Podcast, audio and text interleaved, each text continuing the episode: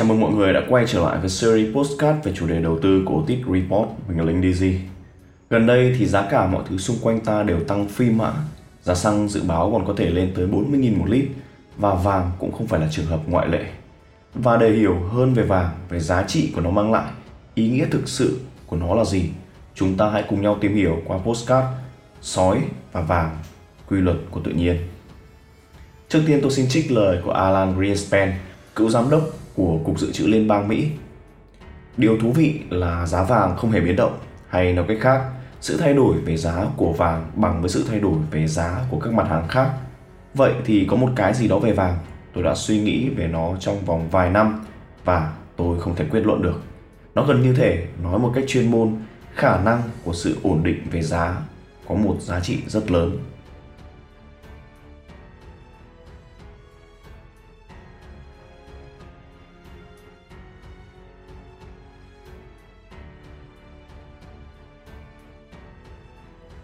Sói và quy luật tự nhiên Sói xám từng là loài động vật có vú phổ biến nhất trên bề mặt trái đất, với di tích của nhiều quần thể lớn được tìm thấy ở Bắc Mỹ, châu Á và châu Âu. Nhưng tới đầu những năm 1900 thì loài sói này đối mặt với nguy cơ tuyệt chủng ở Bắc Mỹ do săn bắn bừa bãi, tới mức chỉ còn khoảng tầm 30 con ở vườn quốc gia Yellowstone.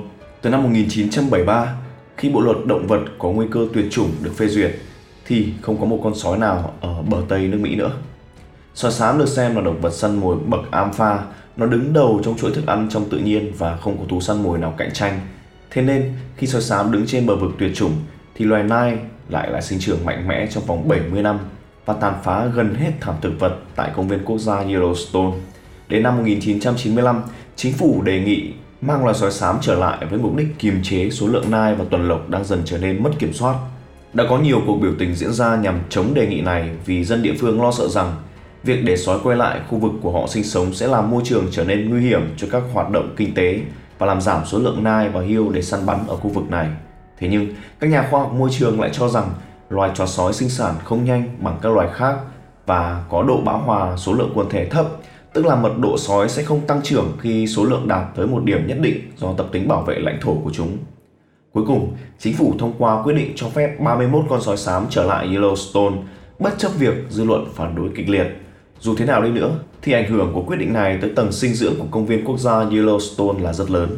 Dù cho số lượng sói rất nhỏ, chúng hoàn toàn thay đổi tập tính của quần thể nai và hươu.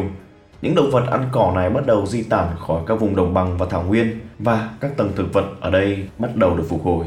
Lượng cây cối bắt đầu sinh trưởng và bề mặt phủ tới gấp 4 lần kể từ năm 1995. Các loài chim cư trú dần quay lại công viên Yellowstone sau một khoảng thời gian dài né tránh. Chưa hết, loài hải ly cũng đã quay lại sinh sống khi chúng còn có thể dùng nhánh cây xây dựng tổ của mình, tạo nên một môi trường sống cho các loài lưỡng cư khác. Việc rừng quay trở lại cũng đã tạo điều kiện cho các loại gặm nhấm như thỏ, trồn và chuột rừng quay lại, kéo theo sự quy tụ của loài đại bàng đầu trắng. Nhưng điều cựu dịu nhất đó chính là việc chó sói đã thay đổi dòng chảy của các con suối xung quanh khu vực mà chúng cai quản. Việc các thảm thực vật quay lại cùng với sự tăng trưởng của các loài lưỡng cư đã làm cho quá trình xói mòn do nước chảy trở nên chậm lại và làm hạn chế lũ quét ở các khu vực rừng hạ nguồn. Song song với đó, các dòng nước bắt đầu thay đổi hướng, tạo ra các hồ biệt lập, càng làm cho độ chủ phú của thảm sinh vật Yellowspark. Khi thế giới tự nhiên bị mất đi một yếu tố quan trọng thì sự cân bằng của nó cũng bị gián đoạn.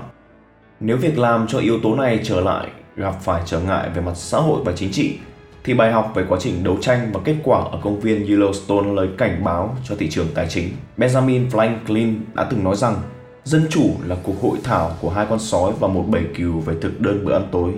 Thì đối với những động vật ăn cỏ này, việc chúng quan tâm không phải là sự cân bằng tự nhiên mà là sự tồn tại cá nhân. Việc này giải thích tại sao những con nai và tuần lộc tài chính được bảo vệ bởi những người biểu tình vì mục đích kinh tế. Mặc cho việc chúng tàn phá thị trường qua việc chạy theo lợi nhuận bằng đồng tiền tiết kiệm của xã hội, nhưng cuối cùng thiên nhiên luôn mang lại cân bằng vốn có và trật tự sẽ được lặp lại Chó sói sẽ làm những con nai và con tuần lộc biết vị trí của mình trong chuỗi thức ăn. Có lẽ quá trình này sẽ diễn ra trong khoảng thập kỷ tới khi hậu quả của việc tàn phá thảm sinh vật tài chính có dấu hiệu mất kiểm soát. Vàng và thị trường tài chính Tôi sẽ không bao giờ quên được cái câu chuyện mà mẹ tôi kể lúc mà mua căn nhà cách đây tầm khoảng 20 năm.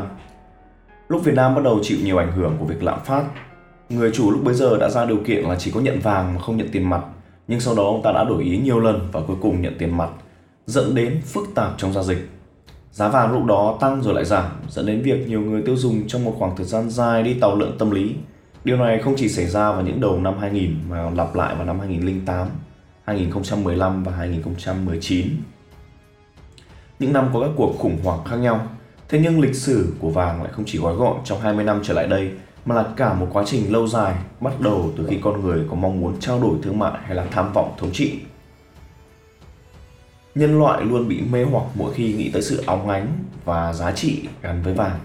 Có một thời gian dài, hệ thống tiền tệ lấy vàng làm mệnh giá quy đổi hoặc là gắn giá trị tiền tệ lên giá trị của vàng.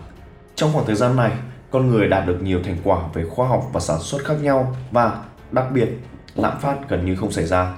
Sau nhiều biến cố chính trị khác nhau thì tiền tệ hiện tại không còn quy chiếu với vàng nữa, mở ra một kỷ nguyên thống trị tài chính nhiều biến động dẫn đến các cuộc khủng hoảng khác nhau thế giới tài chính ngày nay càng phình to ra, nhưng không phải là vì thế mà tất cả những người tham gia đều được hưởng lợi, thậm chí còn phải chịu nhiều tổn thất dẫn tới sự chênh lệch giàu nghèo ngày càng rõ rệt.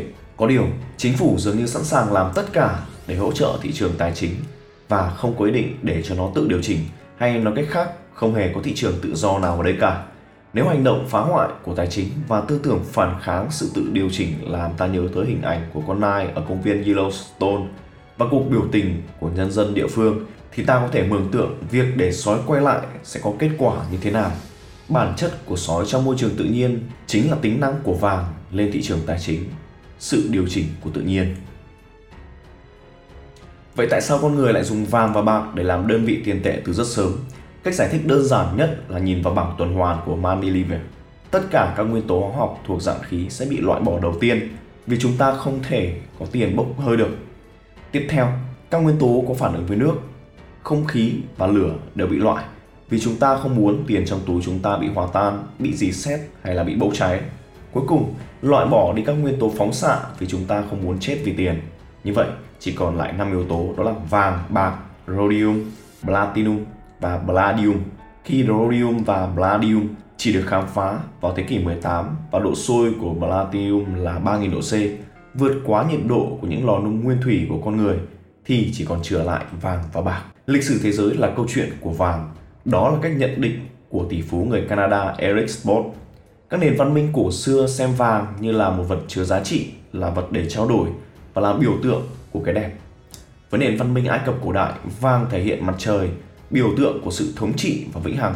Với người Inca, vàng là giọt lệ của mặt trời. Trong trường ca Ilia và Odyssey, của Homer. Con người xem vàng là sự thịnh vượng và vinh quang dành cho những anh hùng bất tử. Lần đầu tiên vàng được dùng làm tiền tệ là vàng khoảng 700 năm trước công nguyên bởi các thương lái Libya. Các đồng tiền này được chế tác là hỗn hợp giữa vàng và bạc gọi là erythrum. Chưa hết, vàng còn được dùng bởi các hiệp sĩ Templar để tạo nên ngân hàng đầu tiên vào thế kỷ 13 ở châu Âu. Những người hành hương hoặc là những người thương lái có thể dự trữ vàng tại ngân hàng tembla và vay mượn trên số vàng ở một ngân hàng tembla khác. Cũng chính từ hệ thống tiền tệ này mà nhân loại có thể xây dựng các nền kinh tế xuyên lục địa và khai phá các miền đất mới. Từ thế kỷ 16 cho tới thế kỷ 19, các nền kinh tế phương Tây bắt đầu nổi lên với các cuộc cách mạng công nghiệp dẫn tới các phát minh khác nhau, đẩy GDP các nước này lên cao.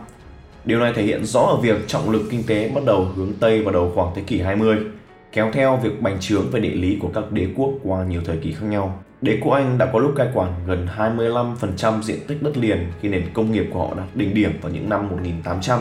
Khi cách mạng công nghiệp diễn ra ở Mỹ, các ngành khai thác dầu mỏ, đường sắt và luyện thép của những người khổng lồ John Rockefeller, Andrew Carnegie lần lượt tạo ra những khối tài sản lớn nhất lịch sử hiện đại. Tổng giá trị tài sản của những người này sau lạm phát tính đến năm 2019 đạt khoảng tầm 900 tỷ đô la Mỹ, tức là gấp 3 lần GDP Việt Nam Điều đáng chú ý ở đây là đó là những thành tựu chỉ đạt được khi nền kinh tế thế giới vẫn đang dùng tiền quy chiếu với vàng. Và đó là toàn bộ nội dung phần thứ nhất của podcast Sói và Vàng, quy luật của tự nhiên. Xin chào và hẹn gặp lại các bạn trong phần thứ hai và những số podcast tiếp theo của Otis Report.